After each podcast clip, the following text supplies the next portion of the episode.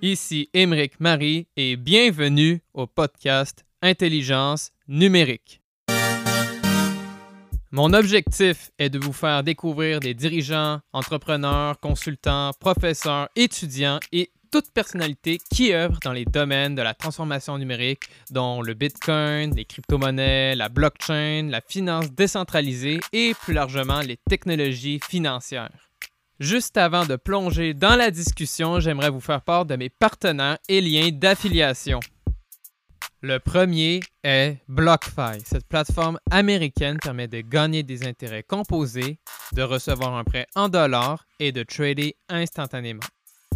Le deuxième est Bull Bitcoin. Cette plateforme non-custodial canadienne permet d'acheter et vendre des bitcoins exclusivement. Pour en savoir davantage sur mes autres partenaires et liens d'affiliation, ils se trouvent dans la description de l'épisode et sur mon site web emericmarie.com. Je suis un étudiant de nationalité canadienne et française à HEC Montréal. Présentement, je poursuis le baccalauréat en administration des affaires de profil bilingue, incluant les spécialisations en économie appliquée, finance et mathématiques. Avertissement, ce podcast est une expression de mes sentiments et a comme objectif de transmettre de l'information. Ce n'est en aucun cas une stratégie d'investissement ou de conseil financier pour acheter ou vendre des actifs ou pour prendre des décisions financières. Surtout, faites vos propres recherches. C'est parti pour l'épisode. Bonne écoute. All right, je suis avec Jimmy Voyer de la région du Saguenay au Québec qui, je crois, va m'aider à comprendre les théories monétaires et économiques sur l'or et le Bitcoin. Salut Jimmy, je suis très content que tu sois là. Hey, euh, c'est un plaisir euh, d'être avec toi aujourd'hui. Merci, merci. Donc, pour simplement commencer, euh, peux-tu me dire ton background passé et aussi ben, ce que tu fais actuellement? Oui, en fait, moi j'ai été un militaire de carrière. J'ai commencé comme simple soldat dans les euh, métiers de combat. J'ai fait ça pendant 50 ans. Ensuite, euh, j'ai été un officier euh, dans la, dans la force aérienne canadienne. Et puis, j'ai fait 15 ans. Je travaillais pour les services du renseignement canadien. Et puis, j'étais spécialisé dans les opérations de chasse aérienne, drones et hélicoptères surtout. c'est ça. J'ai fait ça pendant, c'est ça, 20 ans au total. J'ai pris ma retraite il y a deux ans. Alors, dans les dernières années, euh, j'ai eu euh, beaucoup de temps pour euh, me plonger dans le monde de, la finance, de l'économie, du système monétaire, puis surtout le Bitcoin. Et puis, là, je m'occupe beaucoup de ma priorité, c'est ma petite famille. Et puis, j'ai toujours euh, deux, trois petits projets euh, à gauche, à droite. Mais présentement, je suis en train de développer avec quelqu'un une petite application portable dans le domaine de la construction. Alors, c'est pas mal ça qui m'occupe. D'accord. Et avant de, se plonger dans, le domaine du Bitcoin, l'or, etc., peux-tu me dire, en fait, c'est quoi le, déclic? C'est quoi qui t'a motivé à, plonger dans, cette, euh, dans ces sujets-là, si tu veux? Ben, en fait, j'ai entendu le mot Bitcoin en, 2010 pour la première fois, mais j'ai jamais porté attention. C'était plus euh, quelque chose de, c'était une blague, hein, de la monnaie électronique. Je ne pouvais pas euh, croire à ça. Puis au fil du temps, euh, à partir de 2012, j'ai commencé à m'intéresser beaucoup, beaucoup au monde de la finance. Tu sais, J'étais euh, proche de, gens de, l'Institut économique de Montréal, etc., etc.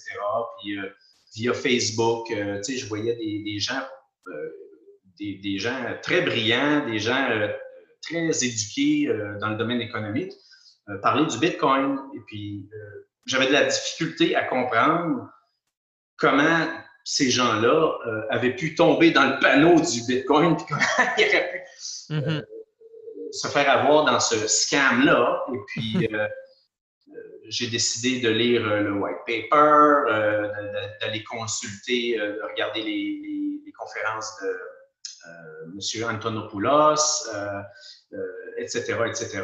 Puis, écoute, au bout d'une demi-heure, ça a été une révélation. J'étais vendu. Et puis, euh, pendant, euh, pendant les années qui ont suivi, euh, j'ai jamais décroché. Le, Bitcoin, puis c'est ce qui occupait tout mon temps pendant plusieurs mois. D'accord. Comme qu'on dit l'expression, tu es tombé dans le rabbit hole. oui, puis, puis ça, ce moment-là, je l'ai découvert au mois de mai-juin, dans ces eaux-là, 2017. OK. Puis j'ai fait mes premiers achats de Bitcoin, c'est ça, mai-juin. mes premiers Bitcoins, là, à ce moment-là, je payais 1500 dollars US, 2500 dollars. Puis moi, je suis rentré avant la, première grande vague. Là, La première euh, bull run. Puis je continue de les accumuler depuis ce temps-là. OK, cool. Donc euh, là, plus concrètement, peux-tu me dire c'est quoi ta, philosophie et tes idées reliées plus largement aux commodités, donc Bitcoin, or, argent, et selon toi, quels sont les, problèmes résolus euh, avec cette mentalité-là?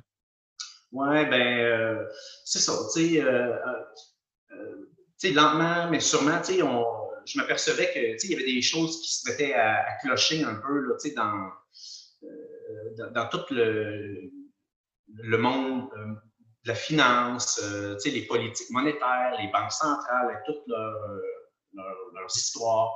Puis avec, en étudiant le Bitcoin, ben, veux, veux pas, tu te mets à étudier l'histoire des monnaies l'histoire des devises, euh, les, banques centrales, comment que ça fonctionne, toute leur politique monétaire. Puis, là, je voyais que ça ne fonctionnait pas. Alors, euh, j'ai dit, ben, il, faut, euh, il faut se retourner vers, vers autre chose. Et puis, avec le Bitcoin, ben, on, se protège de, certains effets qui sont faits par les, par les banques centrales. Et puis après ça, j'ai découvert l'art. Alors, euh, tu sais, euh, lentement mais sûrement, euh, j'ai commencé à, me convertir, là, à, délaisser tout ce qui était les investissements traditionnels pour m'en aller vers des, d'autres types d'actifs. OK. OK. Et dis-moi alors, dans un, portefeuille, par exemple, ce serait quoi la répartition, par exemple, entre justement l'or, Bitcoin, etc. Versus, par exemple, juste investir à la bourse. C'est quoi le poids de tout ça, selon toi, qu'il faudrait que ça soit avec en fonction de la situation actuelle? OK. Ben, moi, avant, j'avais des, bonds, j'avais des obligations. Ben, j'avais des obligations, j'avais des, actions, des ETF. bon, j'avais toute la panoplie de, mmh des produits financiers. j'avais mon mon conseiller financier, là, euh, j'aimais bien tout ça, mais euh, euh, ce qui est arrivé, c'est qu'en 2018, fin 2018, la, la, Fed avait un certain discours. Hein, puis ce qui est arrivé, c'est que j'ai dit non, ça ne fonctionne pas parce qu'il parlait de on, va continuer avec les, taux d'intérêt, hein, régulariser les taux d'intérêt. On va réduire notre balance sheet et puis euh, on va régulariser la situation. Puis, tout d'un coup, aux, alentours de novembre 2018, il y a eu un crash euh, boursier. Puis après ça, on a eu euh, certains problèmes dans le domaine bancaire, sur les prêts à très, très court terme. Puis là, j'ai dit non, ça ne fonctionne plus. J'ai tout sorti de ce que j'avais de placement traditionnel. Puis moi, personnellement, ce que j'ai fait, mais ça, je ne le conseille pas à personne parce que j'ai euh, vraiment. je suis assez radical dans mon, euh, dans mon approche. Mais moi, ce que j'ai fait, c'est que je me suis converti à 50 en or. Puis quand je parle en or, c'est de l'or physique. C'est des, euh, des coins, puis, des, des coins puis des bullions. OK. ou c'est de l'or c'est via des. Parce que dans nos REER, on ne peut pas euh, avoir euh, des bouillons à la maison. Il faut faire affaire avec euh, des compagnies là, spécialisées, des trusts. Puis eux offrent là, des. ils te certifient qui ont de l'or dans des voûtes. Là. Il y a Sprott qui le fait, il y a Aberdeen, il y en a d'autres. Puis leur, leurs frais là, pour le stockage, c'est extrêmement minime. Puis ça fonctionne très bien. Alors, 50% en or, 25% en Bitcoin, puis j'étais parti avec 25% euh, en silver, en argent. Et puis euh, là, j'ai laissé aller tout ça. Puis, euh, mais là, présentement, c'est vraiment l'or et le Bitcoin que je Ben oui, l'or qui, qui touche un nouveau sommet à 2000, quelque chose comme ça, je ne me trompe pas? Cette, cette, semaine, on a touché pour la première fois 2000 dollars US. Aïe, aïe. L'argent, on est rendu, les coins se vendent aux alentours de 45 dollars canadiens. C'est une hausse spectaculaire par rapport à ce que j'ai acheté en, en 2018. Euh, le Bitcoin, on avait touché euh, le bull run jusqu'à 20 000 US. On est descendu aux alentours de 3006, 3008 US l'année dernière. Puis là, euh, on, est peut-être, on a peut-être passé le, 12 000 US. Là, on est autour de ça, là, ouais. à, ce moment-ci. pour moi, c'est incroyable. J'ai jamais fait euh, une bonne affaire comme ça. Et ben, dis-moi alors, c'est quoi selon toi les, causes euh, dans tout ce qui se passe dans l'économie actuelle? Pourquoi d'un coup, tout justement, là, il y a, un changement de. Tu sais, l'argent s'en va maintenant dans des commodités, le Bitcoin? Pourquoi?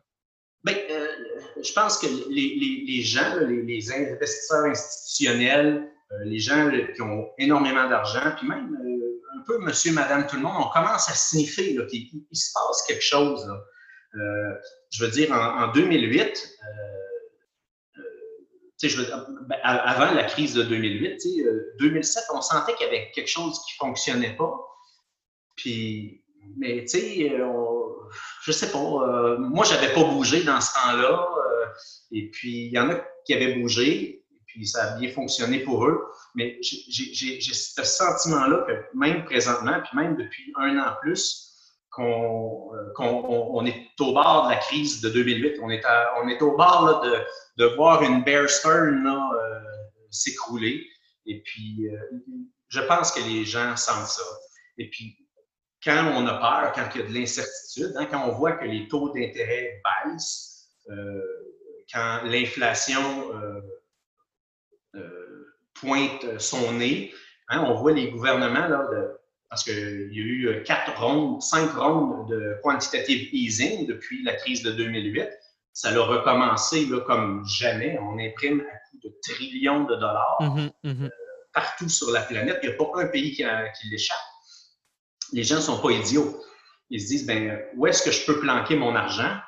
Et les gens ça dévalue. Euh, ils planquent leur argent dans des dans des terrains, des terres agricoles, euh, du real estate, de l'or, et puis maintenant, on a le, Bitcoin. fait que, euh, c'est, ce qu'on voit, c'est des symptômes des politiques monétaires désastreuses euh, de toutes les banques centrales sur la planète.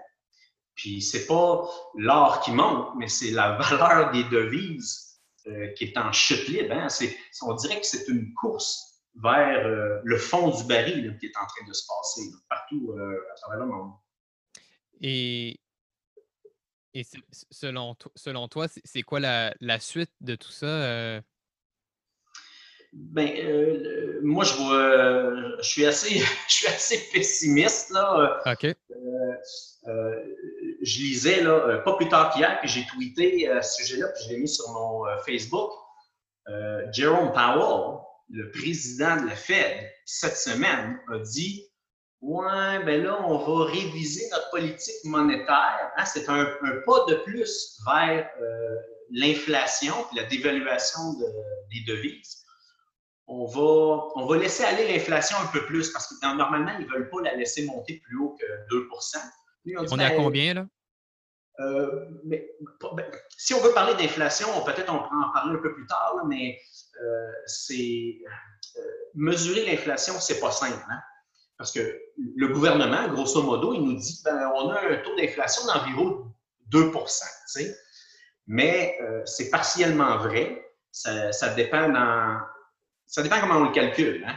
ça dépend des régions. Tu as des régions où est-ce que, à Vancouver, quand tu puis des, des régions comme Seattle, euh, New York, les taux d'inflation sont beaucoup plus élevés que 2 là. Euh, ça dépend où, puis ça dépend comment tu le calcules. Parce qu'au Canada, l'inflation, le, prix des maisons n'est pas inclus dedans.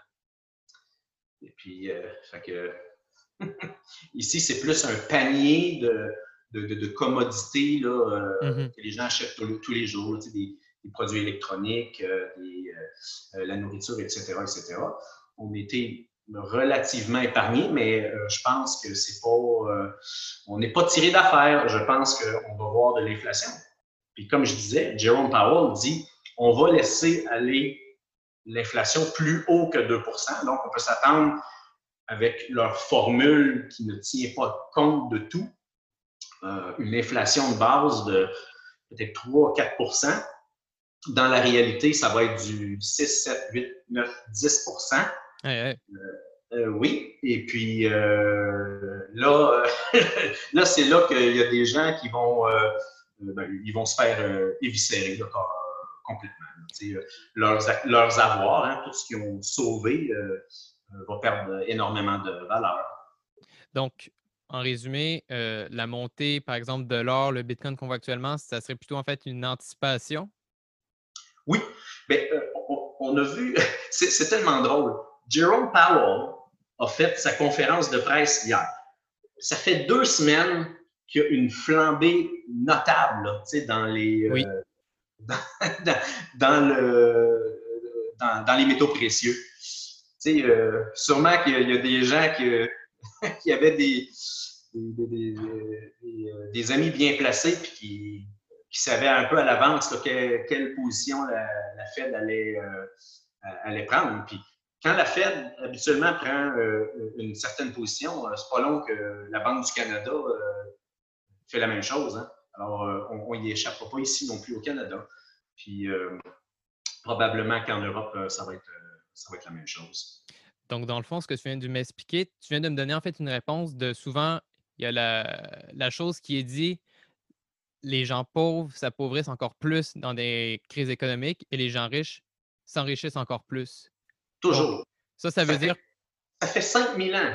Ça fait 5000 ans que c'est comme ça. Euh, on pourrait remonter euh, dans la Rome antique, avant ça, dans la Grèce antique. Euh, c'est toujours la même histoire et on n'apprend jamais. Puis a toutes les fois que les gouvernements se mettent à manipuler leurs devises, puis à, dévaluer leurs leur devises comme ça, à taxer les, euh, leurs citoyens en imprimant de l'argent, c'est toujours les pauvres euh, qui finissent par, par, payer. Et alors, la classe moyenne dans tout ça, c'est quoi? Elle, elle va être massacrée ou? Elle aussi. Ceux qui ne détiennent pas d'actifs solides, hein, du hard money, hein, de l'or. Quantité limitée, dans le fond. Tout ce qui est des actifs qui sont euh, en quantité limitée, exactement, ou des commodités, euh, euh, les gens vont se prendre toute une coupe de cheveux. Ça je, suis, je suis assez bearish là, pour l'avenir, disons. D'accord. Et tu m'en avais parlé un peu l'autre fois. Peux-tu m'expliquer un peu c'est quoi alors le modèle stock to flow? Euh, comment ça oh! peut aider à expliquer certains trucs qu'on voit? Oui, euh, oui, en fait, le, modèle euh, stock to flow, en fait, c'est parce que le, le, Bitcoin, c'est difficile d'y mettre un prix. Hein, ben, Est-ce que ça a une valeur intrinsèque, un Bitcoin? La réponse, c'est oui, mais comment on fait pour le savoir? Ben, la première chose, ben, c'est pour produire un Bitcoin, il y a un coût à ça. Hein. Les mineurs, ça leur coûte extrêmement cher, des milliers de dollars pour produire un Bitcoin. Alors déjà là, on a une idée de combien ça vaut un Bitcoin. Mais tu as aussi le, modèle stock to flow qui permet euh, d'évaluer la, valeur intrinsèque de l'or ou du Bitcoin. Tu sais, cette formule-là, euh, le modèle s'applique euh, aux deux. Et puis, en, en, fait, c'est le stock to flow, c'est la, quantité euh, de stock, hein, la réserve de Bitcoin ou la réserve d'or qui existe dans le monde, divisée par la production annuelle. Puis ça, ça nous donne un, ratio. Puis plus ce ratio-là est élevé, plus un actif est désirable. Puis euh, présentement, l'or euh, a un ratio de 60. Puis là, en mai dernier, on a eu le halving du Bitcoin. Donc, le halving, donc la récompense pour les mineurs toutes les fois qu'un bloc est miné, hein, parce qu'il y a un bloc qui est miné à chaque 10 minutes. Avant, il recevait 12 bitcoins et demi. Maintenant, depuis mai, les mineurs reçoivent seulement 6,25 bitcoins à chaque 10 minutes. Donc, ça fait que le, ratio, le stock to flow s'est élevé. On est rendu à 55 euh, dans, le, dans le ratio. Alors, on est tout près, tout près de l'or. Au prochain halving, en 2024, le, le Bitcoin va avoir un ratio stock to flow plus élevé que l'or. Donc, ça va être un, asset qui est encore beaucoup plus désirable, beaucoup plus rare que, que l'or. D'accord. Et puis, à partir de ce modèle-là, si on le met sur une ligne, euh, sur un graphe euh, logarithmique, on est capable d'extraire un prix moyen. Puis, ce que le modèle stock to flow nous dit, c'est qu'au cours des quatre prochaines années, si la tendance se maintient, si le modèle est toujours valide, la valeur moyenne du Bitcoin au cours des quatre prochaines années va être de 100 000 US. Ça, ça veut dire qu'elle va atteindre 150, 200, 300. Puis plus on va monter au-dessus du modèle, ben, c'est des indicateurs qu'on nous dit ben, peut-être que c'est le temps de vendre une certaine position et de racheter plus bas plus tard parce qu'il y a toujours des, grandes fluctuations. D'accord. Le, Bitcoin, c'est euh, euh, c'est un asset qui fluctue énormément. Hein. C'est pas rare on a vu plusieurs fois dans son histoire perdre 80% de sa valeur, mais euh, refaire du 2, du 3, du 4, du 5X euh, dans, les, mois et les années suivantes. C'est fantastique comme, comme placement. Et juste pour préciser, le modèle stock to flow, pour ceux qui ne savent pas trop, c'est quoi? Pourrais-tu juste me dire, c'est quoi, par exemple, l'intervalle où là, on se dit c'est très haut versus l'intervalle où c'est très bas, juste pour avoir une idée? Tu sais, le, le 0.6, sur 1, en fait? Euh, non, mais c'est un ratio, là. Mais euh, pour, pour, te donner une idée, euh, il y a, d'autres métaux, là, comme le silver, son, son, son ratio, c'est 22. Alors, c'est beaucoup, moins désirable. Après ça, tu as le, le, platinium, palladium, etc. D'accord, d'accord. Alors, le, le, king du stock to flow, ça reste que c'est l'or à ce moment-ci. OK. Aussi, là, on fait un petit retour en arrière. En 1971, il y a le président Nixon aux États-Unis qui annonce la fin du dollar euh, convertissable en or, dans le fond. Alors, qu'est-ce que ça veut dire et pourquoi, en fait, il y a eu cette mesure dans, le temps? Bien, en fait, je pense que ce qu'il faut faire, c'est retourner un petit peu dans le temps. Parce que euh, des années environ 1870 jusqu'à la Première Guerre mondiale, chaque dollar US, puis la plupart des devises euh, dans les pays occidentaux étaient euh, un pour un avec dollar. Donc, tu avais un billet, c'était une banknote ou un certificat, puis un 20 dollars, tu avais l'équivalent de 20 dollars en or. Puis c'était un, c'était littéralement un, coupon hein, qui certifiait que la personne qui avait euh, le, certificat possédait l'or. Et puis, euh, ensuite, il y a eu la Première Guerre mondiale jusqu'à la Deuxième Guerre mondiale. Là, la convertibilité de l'or, dépendamment des pays, a, fluctué. Alors euh, là, c'est, il y a eu plusieurs problèmes. Je n'irai pas dans tous les détails parce qu'on mm-hmm. va prendre l'émission au complet pour ça. Et ensuite, de, 1900 de 1945 à 1971, ce qui est arrivé, c'est que euh, le, précédent système fonctionnait plus vraiment. Euh, il y a eu une nouvelle entente qui avait été signée entre les Américains et un, paquet de pays alliés. C'était le système Bretton Woods. S'il y en a qui veulent aller euh, faire des recherches, c'est super intéressant. Mais il y a eu, vraiment une, inversion parce que pendant les deux grandes guerres, les, pays européens importaient des, ressources hein, du Canada, des États-Unis surtout pour euh, fournir l'effort de guerre. Puis eux payaient avec euh, leurs réserves d'or. À la fin des deux guerres, il restait plus d'or en, Amérique. Les deux tiers des réserves d'or étaient rendus aux États-Unis. Le Canada avait, après la Deuxième Guerre, la septième plus grande réserve d'or au monde. Et puis, euh, c'est pour ça qu'il a fallu faire un, nouveau traité qui était le Bretton Woods. Et puis, c'est là que le, dollar américain est devenu la, monnaie un peu de, de référence, hein, la monnaie de réserve. Et puis, euh, les Américains se sont mis à imprimer des billets, des billets, des billets. Puis il y avait une, balance commerciale négative. à un moment donné, le général de Gaulle a dit Ouais, là, c'est bien beau, là, on a plein de papiers de l'or US, mais l'or est aux États-Unis, on voudrait notre or, puis prenez votre papier. Là, il y a un paquet de pays comme ça qui se sont mis à, demander les, les, settlements en or. Et puis, les coffres, les voûtes là, des, Fort Knox est en train de se vider bien raide. Alors, ils ont dit halte là, Nixon 1971, la convertibilité est terminée. Alors, tout le système euh, mondial est basé sur du papier, sur de la simple confiance, puis sur rien du tout. C'est du vent, en fait. Hein. Hmm. Alors, euh, puis on le sait, hein, Voltaire, en 1729, l'a dit, hein, tous les systèmes euh, basés sur des devises papier hein, retournent toutes les devises papier hein, retournent à leur valeur intrinsèque qui est zéro.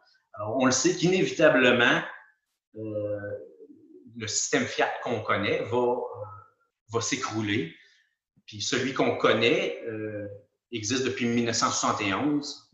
il ne reste, reste pas 100 ans devant nous. D'accord. Et alors, selon toi, quelle est la, la prochaine, si tu veux, monnaie de réserve qui est aussi facile d'échange? Parce que l'or, c'est difficile à échanger. Hein. Oui, mais euh, j'ai l'impression, euh, mais il va y avoir, euh, on ne sait pas ce qui va se passer dans le futur, hein, parce que c'est une, une, expérience qu'on n'a jamais tentée avant. C'est la première fois que toute la planète en même temps est sur du fiat. Mm-hmm. Ça ne s'est jamais fait. Là. Je pense qu'on va retourner vers de l'or, parce que c'est toujours ça qu'on a fait dans le passé. Mais est-ce qu'il va y avoir c'est vrai que c'est pas euh, pas du tout pratique euh, de faire des settlements euh, en or constamment. Est-ce qu'on veut utiliser des crypto-monnaies? Est-ce que les gouvernements vont essayer de réinstaurer une confiance avec une autre sorte de monnaie backée par. c'est sûr qu'ils vont faire des tentatives. Est-ce que ça est-ce que ça va être un succès? Je ne pense pas. Puis c'est pour ça que je pense que l'or et le Bitcoin ont un avenir là, euh, incroyable. Et dis-moi, dans l'univers des crypto-monnaies, est-ce que tu sais un peu c'est quoi tout ce qui est relié au stablecoin? Euh, les stablecoins, euh, je, les. Ben, pour moi, c'est des, des coins qui, qui s'apparentent au, fiat. Ça n'a pas de valeur parce que ça peut être imprimé en quantité illimitée non, ça n'a vraiment pas de valeur. C'est ça qui est le problème. Car, euh, en fait, je dis ça parce que, tu vois, les stablecoins, c'est vraiment comme un, type de, de, jeton numérique, si tu veux, qui est vraiment en essor. Et il y a de plus en plus de types de jetons numériques. Et notamment, mm-hmm. tu commences à voir, par exemple, euh, il y, a des, par exemple, je sais, par exemple, Paxos, je sais où, par exemple, il y, en a plein, en fait, que là, ils commencent à faire des, expérimentations pour, par exemple, un stablecoin, ça vaut, par exemple, un gramme d'or.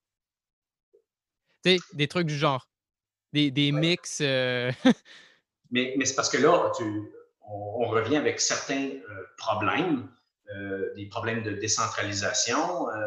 Mmh là, il y a l'élément confiance qui rentre là-dedans. Avec le Bitcoin, on n'a pas ces, pas ces problèmes-là.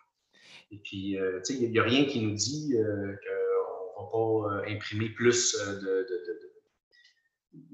whatever stablecoin, le, le stablecoin du jour ou, peu importe. pour l'instant, jusqu'à preuve du contraire, je n'y crois pas, pas du tout. OK. Et, donc, toi, dans, alors, je pense que tu as donné pas mal d'indices, mais est-ce que tu considères autre chose que le Bitcoin au final dans les crypto-monnaies? Ben, en fait, ce qu'il faut savoir, c'est quel asset numérique euh, va être capable de storer de la valeur. Pour le moment, il y a seulement le Bitcoin. Pourquoi? Parce qu'il y a un nombre limité. Hein. il est capé à 21 millions. Et puis, si tu regardes l'Ether, par exemple, euh, là, le Bitcoin, euh, c'est une monnaie qui, est déflationniste. Hein. Son, émission descend d'année en année. Puis là, le taux d'inflation actuel est à 1,8% puis il va continuer de décroître jusqu'en 2150. On sera plus là. oui, c'est ça. Puis, euh, mais, mais, comme l'Ether, euh, Ethereum, euh, je veux dire, ça a un taux d'inflation de mémoire de 4-5% par année. m'excuse, ça ne m'intéresse pas. la plupart des crypto-monnaies, c'est comme ça. ça n'a aucune valeur pour moi. D'accord.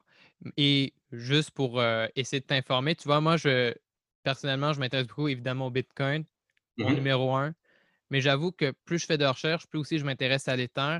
Et tu sais, par exemple, il faut quand même rappeler l'Ether, il y a une capitalisation totale en date d'aujourd'hui de 44 milliards. Mmh Et tu sais, sur un volume sur 24 heures, c'est autour de 10-11 milliards. Le Bitcoin, c'est 21, c'est, 21 milliards. Fait, et surtout, ce qui est intéressant autour de l'Ethereum, c'est dernièrement toute la vague, toute cette activité qu'on appelle finance décentralisée. Ça, c'est ça, c'est juste 3 et 4 milliards, juste la finance décentralisée pour justement supporter des protocoles. Il y a plein d'applications qui commencent à se construire. Et là, tu commences à te rendre compte qu'en fait, l'Ether, ça devient vraiment un peu la monnaie, vraiment comme le, le gaz, et c'est ça aussi le terme, euh, le gaz dans, les fees de transaction pour justement payer des transactions, mettre, je sais pas moi, tu veux avoir, tu veux avoir un prêt en dollars, il ben, faut que tu mettes en collatéral tes Ethers. Aussi, là, aussi, la, future version 2.0 de l'Ether où tu vas pouvoir staker, donc avoir un revenu passif. Et donc là, c'est drôle parce que dans le fond, là, tu te dis, dans le fond, euh, si tu as un revenu passif avec l'Ether, euh, est-ce que dans le fond, ça devient un peu comme une obligation numérique? Il y, a, comme plein de choses qui s'en viennent avec l'Ethereum, tellement il y a, tellement une forte communauté qui construisent là-dessus. Donc, je me dis, c'est sûr que c'est un peu plus risqué parce que la, version 2.0 qui, euh, qui, qui, met en, enthousiasme beaucoup de gens, n'est pas encore sortie. Mais si ça sort, ça, ça, me semble très prometteur pour être comme une deuxième crypto-monnaie qui pourrait avoir de la valeur. C'est possible, mais l'Ether, c'est la plateforme sur laquelle euh, on fait rouler des, applications qui sont décentralisées. Est-ce que la plateforme de base, l'Ether, c'est ça qui a le plus de potentiel ou le prochain, la prochaine app décentralisée qui va révolutionner le monde de la finance? Euh, il y a beaucoup d'incertitudes. Hein? Euh, c'est un peu trouver euh, l'aiguille euh, dans une botte de foin hein, ou trouver le, miser sur le prochain gagnant.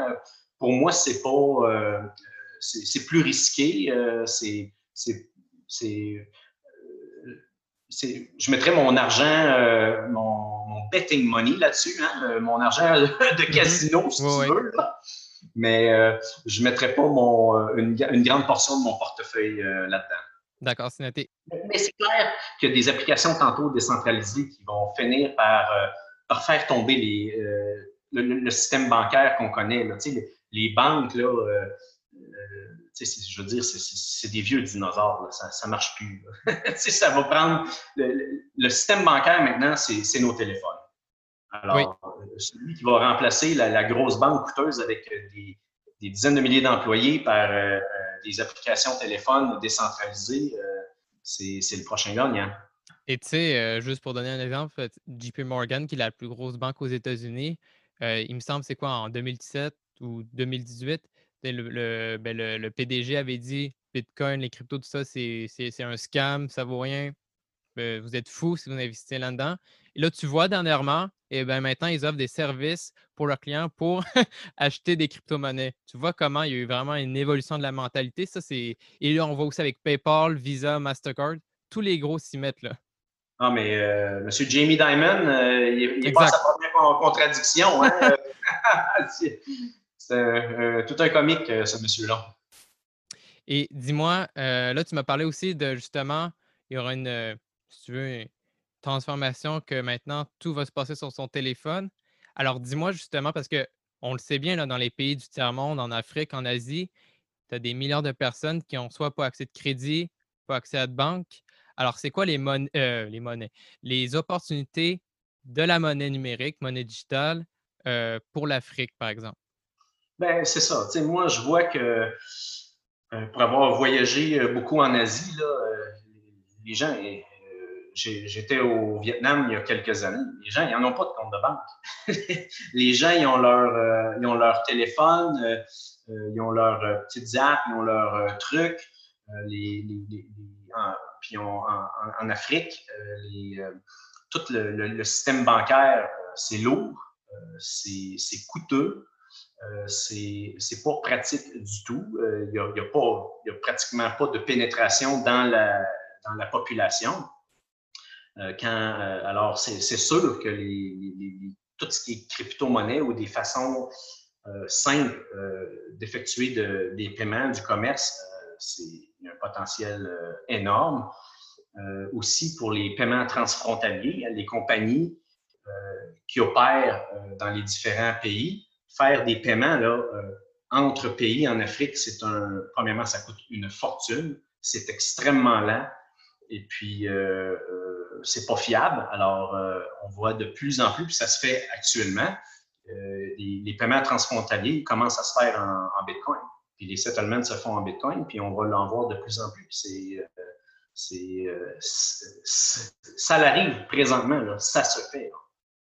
Et donc, pour le fun, est-ce que, mais par exemple, mais toi, tu es un entrepreneur qui débarque, par exemple, dans un pays qui a visiblement besoin de services financiers beaucoup plus accessibles. Toi, ça serait quoi ton idée de, start-up, d'entreprise? Euh, ben c'est ça, ça serait d'offrir des, des, solutions de paiement numérique là, euh, au plus grand nombre de gens possible ou, euh, à des entreprises. Puis puis de, parce que toute la technologie qu'on a présentement, c'est souvent c'est, clunky un peu, c'est euh, plus c'est complexe, c'est peu accessible aux gens. Mais c'est ça, c'est de, euh, de développer quelque chose de simple, sécuritaire, puis euh, surtout avec une bonne campagne de marketing, de, de, rendre ça mm-hmm. accessible aux gens. On, on, approche là, je veux dire toutes ces technologies-là percolent lentement, mais euh, ça, va s'accélérer avec euh, tous les développements qui, se font. Là. Et pour tous ceux qui voudraient en savoir davantage sur les commodités, le Bitcoin, e, est-ce que tu as des économistes ou des analystes euh, que tu recommandes à ceux qui voudraient en savoir davantage? Oui. moi, ma première source d'information, c'est le, c'est le channel, la chaîne Real Vision la chaîne de Raoul Paul, on en a parlé tantôt. Euh, cette chaîne-là est spécialisée. Ils reçoivent les, plus grands cerveaux euh, du monde euh, de la finance. Sont, sont, très, très, très allumés sur les nouvelles technologies, le Bitcoin, etc. sinon, si vous vous intéressez beaucoup au, à l'art, système monétaire, etc., etc., je recommande beaucoup la, la, chaîne de USA Watchdog, euh, de Greg Hunter. Il y a des, invités là, tout à fait extraordinaires euh, qui vont là. Il y en a qui sont moins intéressants, euh, mais choisissez des gars qu'il faut absolument suivre, là, qui ont même des auteurs. James Rickards, il faut absolument faut, faut connaître ce gars-là, il faut connaître. il a écrit quatre livres très importants. Mike Maloney de Gold Silver, c'est un incontournable. Euh, sinon, euh, dans le domaine de la crypto, où est-ce que ça se passe? C'est sur Twitter, c'est pas sur Facebook. en effet. Euh, mm. Sur Twitter, il faut suivre des gars qui sont là depuis le tout début. Adam Back,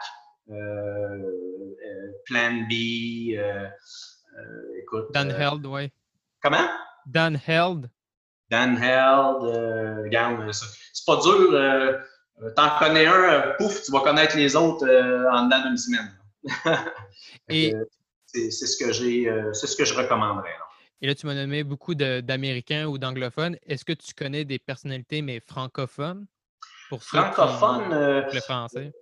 Ben, euh, il y a Jonathan Hamel, qui est ici au Québec, et puis Francis Pouliot, qui, qui, est un autre Québécois.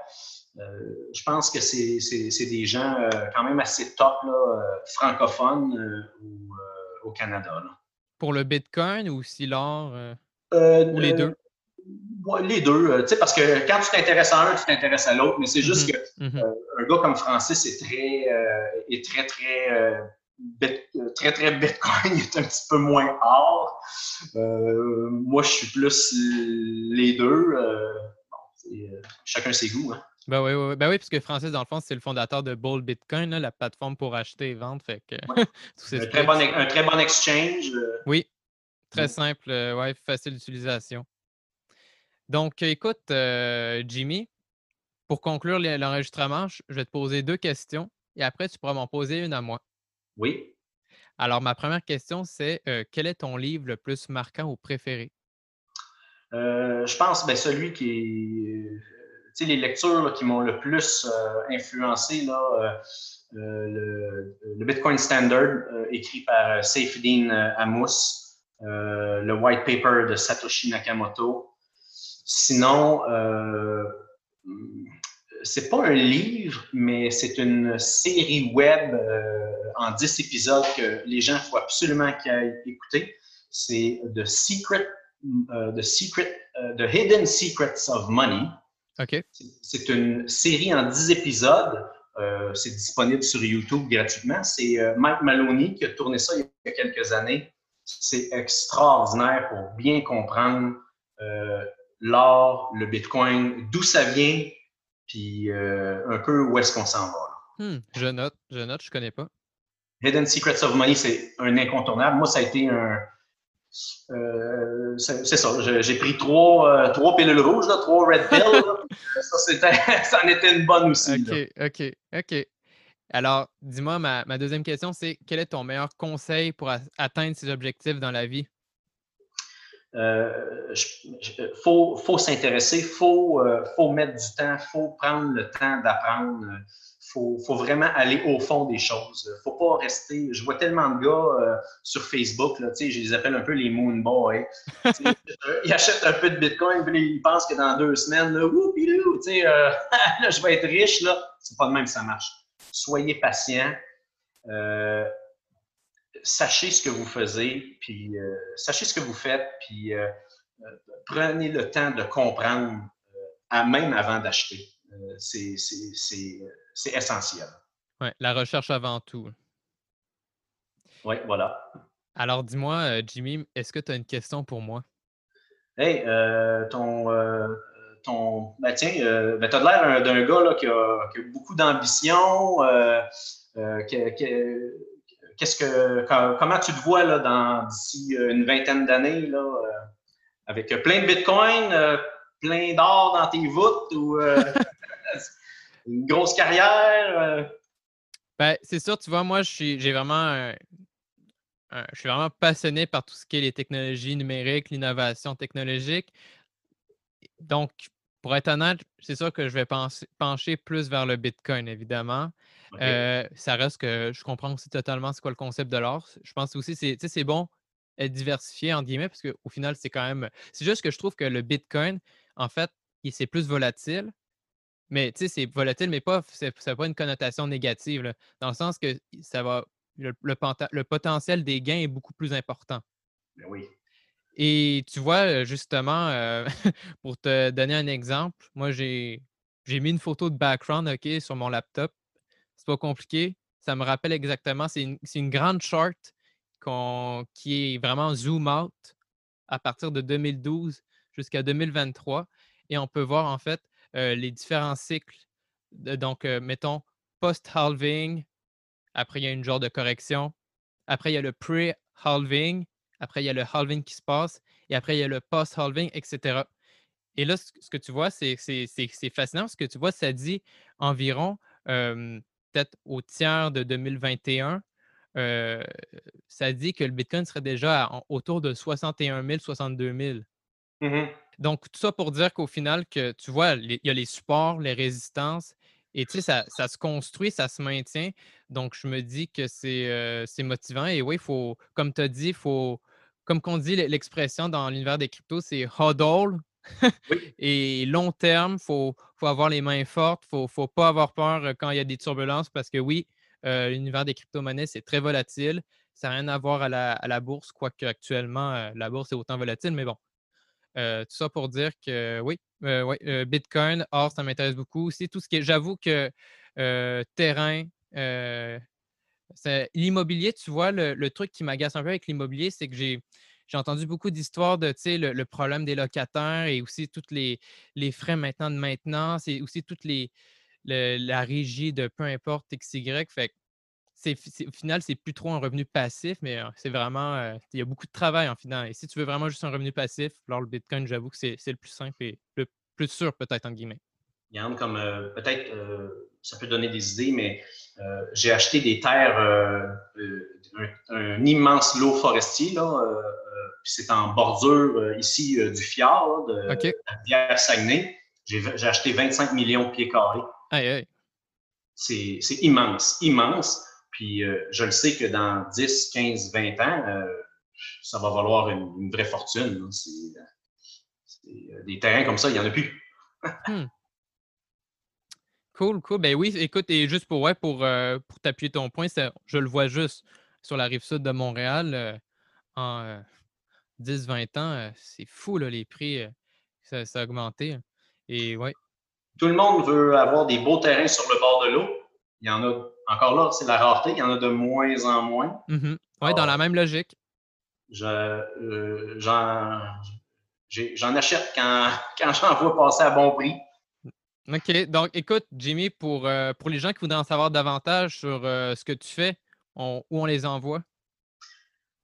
Ben, écoute, je suis le plus actif sur Facebook. Alors, y a des gens, des fois, qui ont besoin de petits conseils, ils ont des questions, moi, je suis toujours très ouvert à répondre aux gens. Moi, il y a plusieurs personnes qui m'ont donné des, petits coups de main à gauche, à droite. Puis, euh, je sens que c'est à mon tour, des fois, d'aider les gens. Alors, euh, Facebook, vous pouvez me contacter. Euh, ça va me faire plaisir de vous donner des, petits trucs, des petits conseils. C'est ça, voilà. Parfait, parfait. Ben écoute, Jimmy, je te, je te remercie beaucoup pour l'enregistrement, puis on reste en contact. Oui, hey, un gros merci. ça m'a fait vraiment plaisir. Voilà, c'est la fin et j'espère que vous avez aimé trouver l'épisode très enrichissant. Si vous souhaitez me contacter pour quelconque question ou demande, je suis à votre écoute sur LinkedIn, Twitter, Telegram ou encore à mon adresse courriel. Vous trouverez mes infos pour me contacter sur mon site web emericmarie.com. Finalement, la meilleure façon pour m'encourager est de partager intelligence numérique à votre entourage. N'oubliez pas d'aller consulter mes partenaires et liens d'affiliation pour profiter de leurs services et produits clés en main. Je vous souhaite alors une très très bonne journée ou fin de journée où que vous soyez. À bientôt.